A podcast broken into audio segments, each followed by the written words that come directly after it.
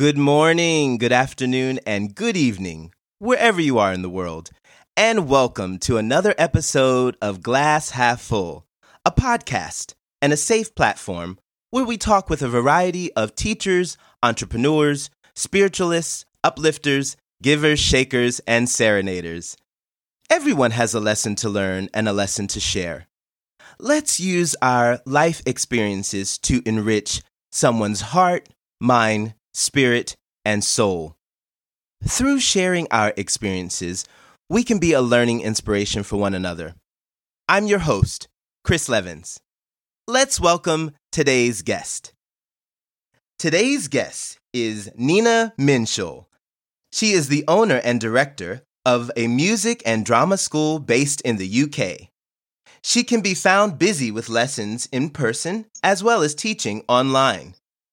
Nina is working with a variety of ages, teaching and nurturing her students to enjoy music and the expressions it brings. Nina has her undergraduate degree in drama and English literature from Plymouth University and her master's in theater practice from Exeter University. She is known to all as an educator, confidant, and friend. Let's welcome Nina Minshall. Hello, welcome, Nina. Good afternoon. Hi, Chris. Thanks for having me. Thank you for taking some time out of your schedule to be here with us today. We really appreciate oh, it. No worries. How's your day going so far? Yeah, it's going good. It's been um, really quite nice weather in the UK, um, which makes a nice change. yeah, you know what? That's true because you all often have cloudy, rainy weather, right? Even in it summer. It is often pretty. Yes, I would say it's pretty pretty rainy here, and you know we're not known for the best weather in the UK. So um, yes, it's been nice to see some sunshine. I know that's right. Well, let's jump right on in.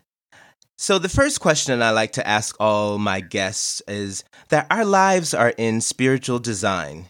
Can you share your life layout or your blueprint with us? Meaning how you grew up, what kind of family did you come from? Do you have any siblings? Sure, sure. Yeah. So um, I was born in Osaka, in Hirakata, so uh, in Japan. So I grew up there until I was about 6 mm-hmm. I have a uh, mum and dad. Uh, but I was born into a Christian family. Okay. Uh, so two uh, two parents, both Christians, and then a sibling wise, I have a brother and a sister. Okay. Yeah, so uh, I lived there till I was six, and then we moved to the UK. Um, so I was, I would say, basically all of my adult life has been in the UK. Wow. But um, but yeah, but I did spend the first, uh, yeah, six years in in Osaka.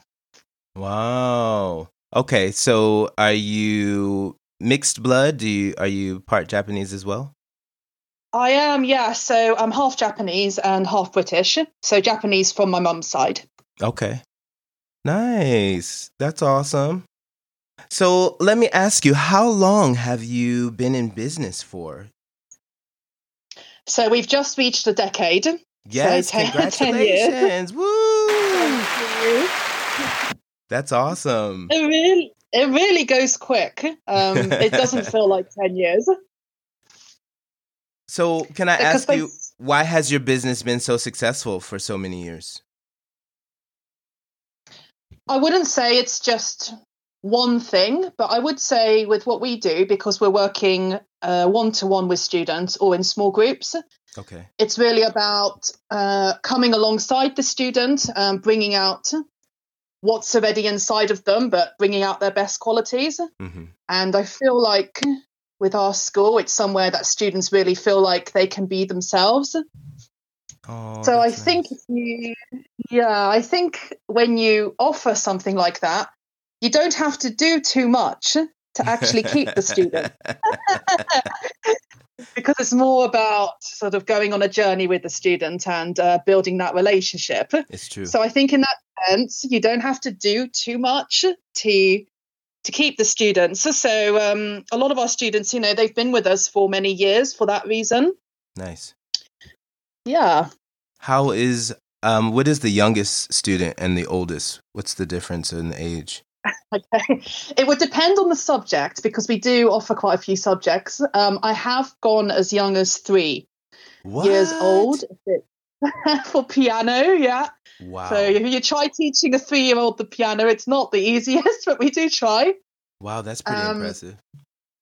yeah, and I would say the oldest, um, 70s, 80s. Wow. So we get the full range. Yeah. And male and female as well. Because I feel like, um, at least with some of my friends, they they sometimes perceive some of the subjects that we teach to be more female orientated. Mm-hmm. So I don't know, something like um maybe like singing. For example, my brother would sort of say, you know, oh, oh, do you, would you get more girls doing that kind of thing, or more females? But mm-hmm honestly, it really is a it really is a mix. Um, I would say all the subjects that we do, so singing or even piano or drama, uh, we get a mix of ages, um, both male and female. Wow. So nice. it's uh, yeah, I feel like it sort of appeals to sort of a wide, quite a wide audience. How many subjects are you teaching? How many kinds of classes are available? So they are all coming under either music or acting. So um, are we talking about uh, pre-COVID or post? well, um, why don't you tell us before and the after so we can see about the difference? so, I mean, before it was still coming under either music or uh, musical drama. So we were mm-hmm. doing uh, the th- so the three main ones that I think a lot of studios offer, or multi-instrument studios. So mm-hmm. we were having uh, guitar, voice, and piano. Okay. So then, as well as that, we were doing uh, keyboard, we were doing music theory. Uh, and then within the acting side, we'd do musical theatre, uh, drama and speech and acting. Mm. And we were also offering some Japanese language classes as well at that time. Wow. That was the only non musical drama mm-hmm. subject. Mm-hmm. But this was pre COVID. Okay. How has it changed since Corona uh, has come? yeah. uh, it's more, I would say, weighted towards piano, drama, and singing. Okay. Uh, yeah, so we haven't. Uh, we have kept still still kept quite a few. It's just that we've sort of streamlined the most popular ones. Okay. Uh, I'm not. That's not to say we won't bring back the other subjects, but uh, yeah, that's what we've done because the the school here we had to sort of close for a period of time. I don't know what it was like in in Japan, but um, yeah, for a period of time we did have to close in the UK. So. Mm-hmm. Uh, yeah, so it's more about sort of streamlining and making sure that the quality of what we do offer is still really good. And you know, that's important about the quality. You know, even though, regardless of how many subjects you're teaching or classes, to me, quality is everything. Um, and once we start to chip off of you know taking away from the quality then things start to go down as far as product and presentation and all of that so I, yeah i agree i agree and i think um, well at least in the uk you do get uh, quite a lot of schools that don't do things quite the way that we do so say if you take uh, the music theatre or the acting side you might find a lot of schools that try and really pack a lot of kids into one class, to say 30 kids in one class. Mm. Um, that is something that we that we could do, but it's not something that I personally like to do, just because I just feel that if you're going to do that, and if you're going to do a show, say at the end of the term, you're going to get the more confident ones at the front, mm-hmm. and then maybe the shyer ones at the back. And uh, I've been finding a lot of the ones that come to us, a lot of students, they might have been to a school like that before, not got what they wanted out of it, and then they come to us because we have that one to one or that small group format. Mm-hmm. Sometimes yeah. the students do need that one on one attention. Every, you know, some people don't do well in large groups. They kind of fall behind or, you know, stepped over. Yeah, I mean, and I'm not saying that there's anything wrong with doing it that way in a large group mm-hmm. because mm-hmm. obviously there are a lot of kids uh, and a lot of students that do benefit from that. Otherwise, they wouldn't have these big groups. True. But I'm just saying, for what we do, uh, we like to do things a little bit different. Nice. Nothing wrong with that. Let me ask you, yeah. uh, what's one of the biggest risks you have ever taken? And it could be with mm-hmm. your business or school, or it could be in your regular personal or regular life. Yeah. Um, I would say because I started the school a decade ago, I had really just graduated, or I think I was less than a year after having graduated. And for me, it was a big risk because I'm not from a business background. I didn't study business. Mm-hmm. Uh, so it really was a big risk because I've had to learn everything as I've gone along. Mm. Amen on that. I do. yeah, yeah. As you know, you know this yourself. It's true. And um, because people that are, say, musicians or actors or teachers, they're not necessarily business people. Obviously, they can. Some people, some it's people true. do have those skills, and then some people, like myself, haven't necessarily come from that background. Mm-hmm. So it was a steep learning curve, and it, it is a big risk. And you know this going from being employed or um, or freelance, whatever it is that you're doing, mm-hmm. to just working for yourself. Um, yes. There's all sorts of concerns and worries, and I think when you do it at the beginning, it can be quite overwhelming to start a business. Very true, very true. So yeah, I would say that was a a pretty a pretty big risk for me. Well, it's panned out. It's panned out, Thank definitely. You. Right? I always say nothing comes without taking risks. We have to be able to put something on the table to feel like we want to get something or give up something that you feel that you really want to try to get something else. Um, playing it Absolutely. safe doesn't keep us. We don't really learn from playing safe. You know, it's not something that I feel that, you know, we want to feel like you can land on your feet in situations and playing it safe doesn't give you that. But the risk, yeah, yeah, yeah, definitely.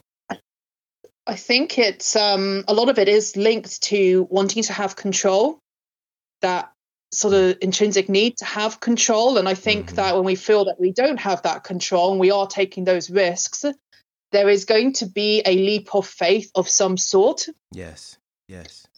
Because, uh, and, and I feel like some people don't always get there, or they might, or they if they're happy, some people are just happy with their lives, just uh, you know, being comfortable, and that's completely fine. Mm, speak and and then yeah, and then you get, and then for but for myself, um, I quite like to take a risk once in a while because I find it exciting to do something new mm-hmm. and to take on a new challenge. But at the same time, I know that that wouldn't uh, that doesn't suit everybody. It's true. So I yeah. always say there's a difference between being comfortable and complacent. And sometimes we mix up the two. And, you know, mm. we want to feel like being comfortable, we can still grow, but being complacent, you're not growing. You're stuck in the same thing, you know. So I think it's nice to feel that, hey, to be comfortable, but we're still trying to grow and reach. But, you know, feeling that we're stuck somewhere and that's not good. We want to feel that we're constantly trying to move forward step by step. So mm, definitely, definitely. I feel like the current climate that we're in, with even though as as awful as COVID has been, um, I've heard stories from a, a few a few people that I know and some of my friends now that have said that it's made them re rethink what they want to do with their lives. Yes and realize that actually they have stagnated a bit mm-hmm. and they have become a little bit, as you say, too comfortable. And yeah, so I think that um, this period of time where we've had a little bit more, perhaps, space to evaluate and think about what we would like in mm-hmm. our lives, mm-hmm.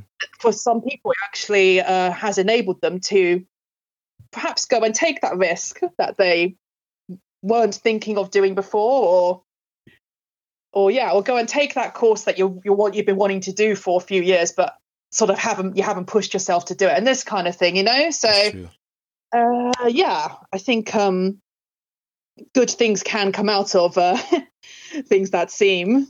It's true. I mean, we do have to take a look at just go to gratefulness. A lot of times is what I try to do when I feel that things aren't right. But you're right that it's even in the midst of the bad, there has been a lot of good. I've been blessed during the this COVID time, and you know, a lot of people complain that they lost work, but my classes went online, and yeah, I just continued teaching. My schedule was just as full as it was when we were in person. So um, it was a real oh, blessing that I was able to continue working and that everyone decided that they wanted to go online. I shouldn't say everyone.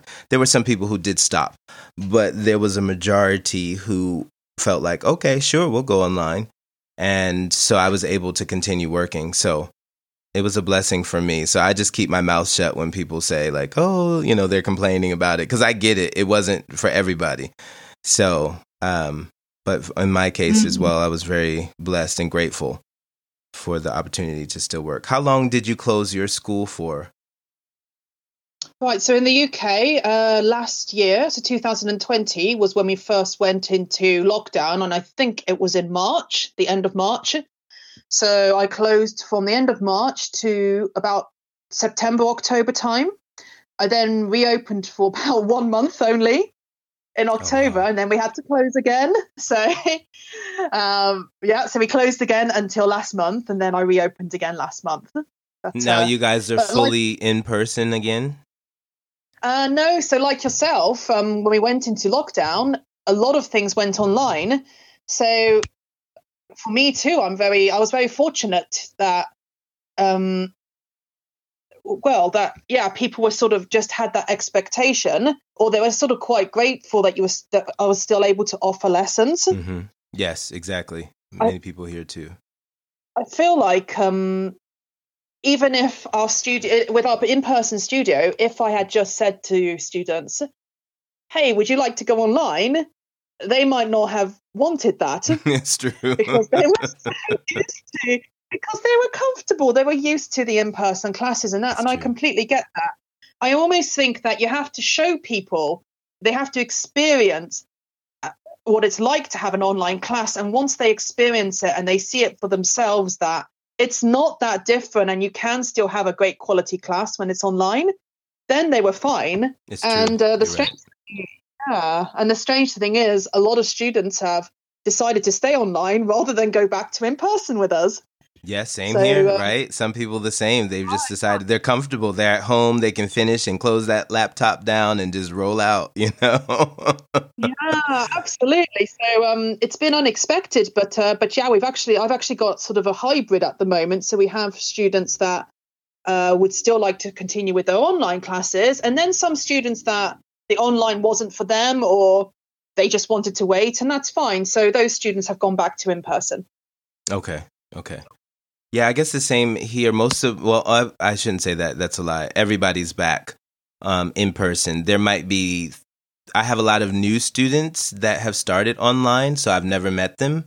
But the ones who oh, are in yeah. person have all returned in person. We of course are wearing masks um, for the lessons and there's alcohol and air cleaner on and windows open and so um, and we haven't had any mm-hmm. issues and people are disinfecting when they enter the door and wearing slippers so um, yeah it's it's been nice mm-hmm. to definitely to see people again do you find as a teacher that sometimes you become more than a teacher uh, meaning that sometimes the students are dealing with things that are happening in their lives and they just can't do the lesson. But they still come and they bring whatever they were dealing with with them to the lesson and still try, but sometimes they can't or they just need to talk or to chat. Do you find that's ever happened to you where the student just you end up becoming the counselor or you know something of that sort mm-hmm. instead of actually teaching a music lesson? Definitely. I've had it quite a few times where, yeah, either a student, I have had it a few times where a student just wants to come in and chat. Mm-hmm. And I had it a few times where a student, well, they come in and I can kind of see that they're a little bit distracted or they're a little bit upset about something. Mm-hmm. And then at that point, we might either stop or they might want to just carry on. I've had it that way as well, where somebody sort of just comes to the lesson as something fun that they can do that takes their mind off whatever the thing is. Mm-hmm. And yes, so I do say that the that this role, I often say it's part teacher and part counselor. yeah. And, it's um, true. It's so true. Yeah, it's I think it's really great, this kind of work, because as I said at the beginning, it's more about going on a journey with the student and coming alongside the student. And I just feel like with that, you are going to be, uh, you know, getting getting a little bit of the uh, what's going on in their everyday lives as well, because we're working with real people in quite a close capacity. That's true. So um, particularly, I would say, actually, out of all the subjects, I would say that singing um, is the most exposed in the sense that it's an instrument that comes out of you internally. Yes. As opposed to perhaps an external instrument like a piano. And of course, piano is personal as well, but you're not creating the sound from within your own body. It's true. So I would say, out of all of the subjects, that um, that people that come for singing uh, might yeah, we might get a little bit more of that sort of their everyday lives and their own personal stuff going on, sort of coming into the class. Mm-hmm. Uh, I would say that as well, that anybody that perhaps is thinking about going into this kind of work, just as a, a caveat to that, you do need to find balance. you need to find the balance mm-hmm. because you can't be the only person responsible for what that person is going to do in the sense that if they do ask you for advice, so say if they are having an issue in an area of their lives and they come to you and they want you to advise them, mm-hmm. well, you can you can do a little bit of that, but I think that a little bit of caution has to be exercised with that. Okay, please because, explain. Well, because we're not professional therapists, we're not. there's an element of counselling that comes into this kind of work, mm-hmm. but at the same time, we're not professionally trained. Mm-hmm to deal with uh, all the kinds of things that might come up in these lessons. so I think what you can do is try your best um, to support them, to help them, but it always needs to be a a focus on what it is that they are coming there for. So if they are coming there to learn piano, to act, to sing, you know, the focus really needs to be on there because otherwise you can spend the whole session and it turns into a counseling session whereas we're not necessarily equipped for that. Mm-hmm. does that make sense? Yeah no no. It's it's explained very clearly. I get it. I get it. Definitely. Yeah yeah. Do what you can do. And when it steps out of that then you you direct them to someone who focuses in that area where Absolutely. they can get the, the best Absolutely. attention. Definitely. and i think and i think as well not being worried or concerned about signposting them to places and not being worried that you don't have all the answers and not being worried if oh i'm not quite sure how i'm going to advise that student or was that the right advice? Was it you know not being worried that you don't have the right answers and not being concerned about signposting them to somebody that might. Mm-hmm. you're right. Yeah no there's nothing to be worried about. You do what you can do. Definitely Absolutely, I would do that in my even in my actual in the normal teaching that I do um, with all of the subjects. Sometimes, even if it's a musical question or a question about some sort of an acting technique, us teachers don't know everything. so, it's true. I'll tell the students as yeah. well. Let's find out together. If I don't know, let's let's yeah let's yeah absolutely. But always get back to the student. If yes. you say, uh... please get back to the student because the disappointment that I've had when I've been a child or something, and the teacher might say, "Oh, I'll get back to you on that one," and they never do. Oh, not good.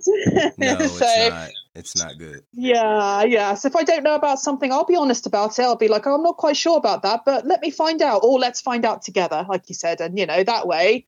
Um, I find that students they're they're more generous than what you would think. And it's honest, um, right? Like, how are we supposed to know everything?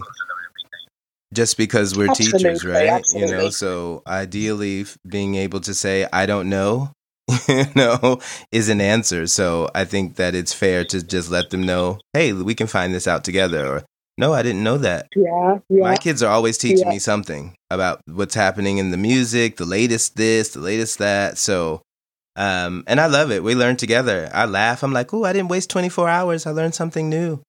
So I didn't, yeah, my grandmother used to say, if you don't learn anything new within 24 hours, you've wasted a whole day. So absolutely, ideally, absolutely. I'd catch those moments of learning for sure. Uh, and we're not going to know all these songs that these six year olds are listening to, are we? So Okay. It's I mean, I don't teach six year olds, but even the the teenagers that are coming in, I'm like, who is this? They're always introducing yep. me to new music. So it's quite exciting because maybe some of the genres aren't things that I'm listening to in my playlist. But I'm always happy to feel like I can find out about a new singer or some new song and feel like, okay, thank you guys. Teach me. We yeah, can we can yeah. learn together. Yeah, absolutely.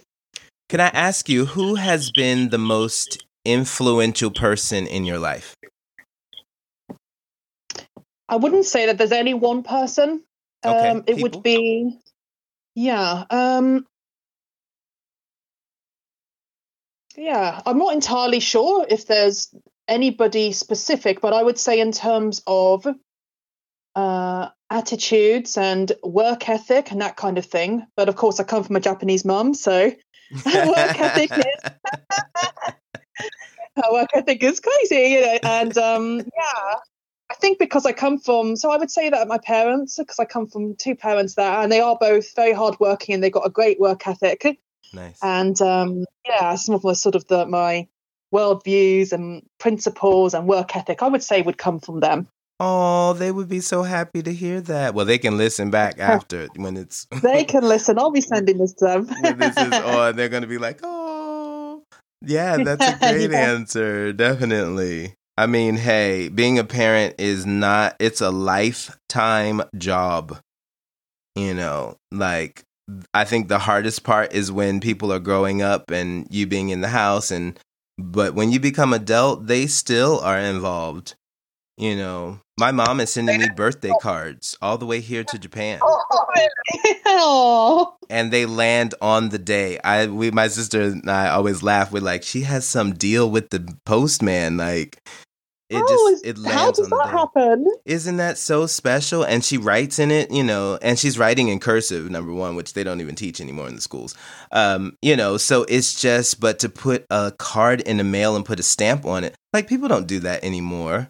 You know, yeah, they're yeah. sending like an e card. You know, like oh no, I don't like these e cards as much if I'm going to send cards, I'll be sending it old school. Yeah, I like it, and it's it just takes a little bit more care, and it just shows that people have gone just a little bit more out of their way to show that they really care about you when they put a card in the mail. I really do. I think yeah. it's it's extra sweet. Definitely. Yeah, absolutely. Well, in closing, let me ask you um, one final question. Is your glass half empty or half full? Does that depend on your perspective? It does. It, everybody's answer has been different, so whatever you decide, there's no wrong answer. Yeah, I would say it depends on your perspective. For me, it's going to be half full, but okay. it does depend on your perspective. But uh, yeah, of course, for me, it's going to be half full because okay. it's. Uh, I'm sorry. Go ahead. Go ahead. Yeah, yeah, because uh, I always prefer to uh, to see the positives and to see the things that I have got, mm-hmm. rather than to see the things that are empty or that I haven't got. I just think it's it's more enjoyable that way, oh, and it gets more cute. it gets more done. I like that. I like that. It gets more done. um, Nina, do you have any final thoughts for any of our listeners today? I would say if there is anybody considering the sort of thing that we've done, um, starting their own business or they have a business idea and they sort of think, oh, maybe it might be cool to work for myself mm-hmm. and this kind of thing, I'd just like to say anybody can do it. And I know that sounds like, a, you know, for a lot of people, it's very overwhelming when you're first starting to think about opening a business. But if I can do it, anybody can do it. It just takes hard work and you know perseverance and if you've got the right attitude and you work hard anyone can do it. Yes. You've heard it. You've heard it. Excellent. Can you tell everyone how they can reach you if they want to check out send your email or check out your school? Sure sure. So uh, our website is hikariarts.com so that's h-i-k-a-r-i and then art a-r-t-s dot com And then if you'd like to send me an email, it's nina at hikariarts.com. So that's N I N A at hikariarts.com. Excellent. Thank you so much, Nina, for taking some time out to be a guest on Glass Half Full. We're happy to have you today. No worries. It was a pleasure. Thank you. Thank you. And we'll definitely have to have you back next season. Definitely. Sounds good. Always happy to be on. Thank you so much. You have a great afternoon. Okay. Thanks, Chris. Thank you. And thank you for all our listeners for tuning in to another episode of Glass Half Full, a safe platform for everyone to share their life experiences. Once again, I'm your host, Chris Levins. Please subscribe, follow, and rate this podcast for more learning experiences. Until next time, be blessed